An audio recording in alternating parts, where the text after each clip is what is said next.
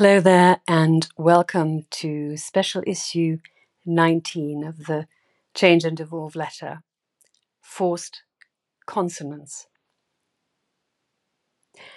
I believe it is crystal clear by now that we live in times where consonance is to be enforced by all means.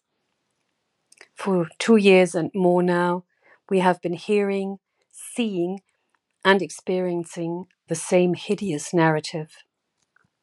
Those who don't resonate with the same consonants are quite simply being marginalized.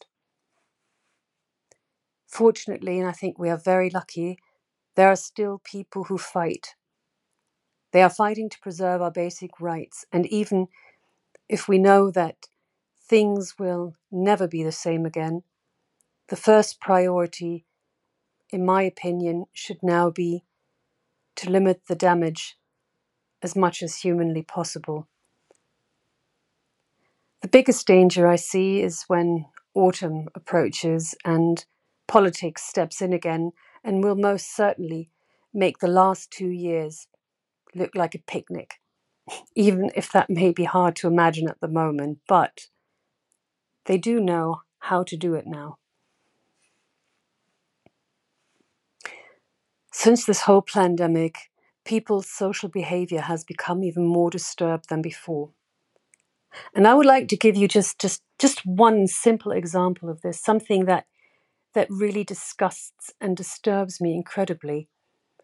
And strangely enough, most people find it completely normal and acceptable. I am talking about something as banal and yet significant as the way people now greet each other. Up until two years ago, it was seen as good manners to shake hands in greeting, the first sign of trust and touch. You greet someone with a gesture of openness, an open hand that you reach out.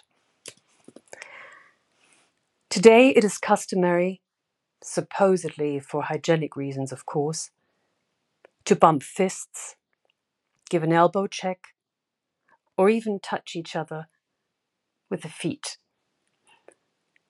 What probably most people don't even realize that all these gestures come from martial arts and maybe maybe I'm sensitive, but I find them aggressive and I simply refuse to participate. To be honest, I tend to get scared when someone comes up at me with their fist and I don't feel appreciated, but okay, that's just me. I find these gestures aggressive and antisocial, and there's absolutely nothing cool about them. But what's really, really interesting, and I can't resist doing this over and over again, is that when you hold out your hand in greeting, about 80% of people actually accept it. I suppose it's an automatism that still somehow seems to work. Apart from that, I've also igno- ignored the fist that was held out to me or gave it a hearty shake with my open and most likely very unhygienic hand. You can call me old fashioned, and I, I stand by that because I am old fashioned. But there are simply certain manners that are worth protecting and perpetuating. My song of the day is one that was um, probably overdue, and it's talking about a revolution by the one and only and wonderful Tracy Chapman. And um, you can watch it here in the video link, or of course, um, if you click on the Spotify playlist, you can hear all the songs from the Change and Evolve letter. And the poem of the day is something very, very special because it is by one of my readers who has just recently performed his poetry, John Morrow. And as this is a very personal piece by John, I would like to give you and share with you a little insight um, into his into this piece. So here's a little background. This poem is about John's dad, who was at the Grapple atomic tests in 1957 on Christmas Island, when UK was trying to develop its own nuclear weapons so he could get a seat at the table during nuclear, nuclear talks. Without, without that, the US could just threaten USSR with their weapons based in UK And if they overestimated their negotiation skills, then it would be the UK that would be wiped out. John's dad did his national service as an instrument technician on the tests, since he had a physics degree. Part of the job was also to witness the tests, which they did by sitting on the beach, with their backs to the explosion and with their hands over their eyes. They all said they could see the bones in their hands through their closed eyes when the explosion went off. The birds didn't know to protect themselves, of course, and after the successful test, the birds on the island were all blinded. John's dad died some time ago from cancer of the spine, a relatively rare cancer that it would be easy to conclude was a direct result of his exposure to the explosions. Impossible to prove, of course.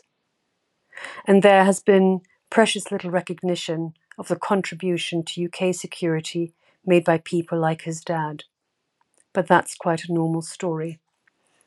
So here's John's poem, The Christmas Island Present. Boys, seated in anticipation, eyes tightly closed, waiting to unwrap the glittering surprise, or stood on the beach like distant cousins, squinting at a still unblemished, cloudless sky, celebrating a festive season in a different sun. The present, an heirloom to be handed down. Then men, freed of guilt, released like birds, but blinded and crashing through the trees.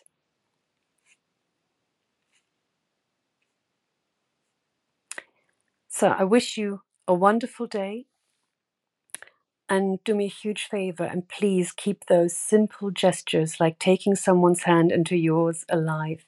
And again, a special thank you to John for letting me share his poetry. Yours, Tanya.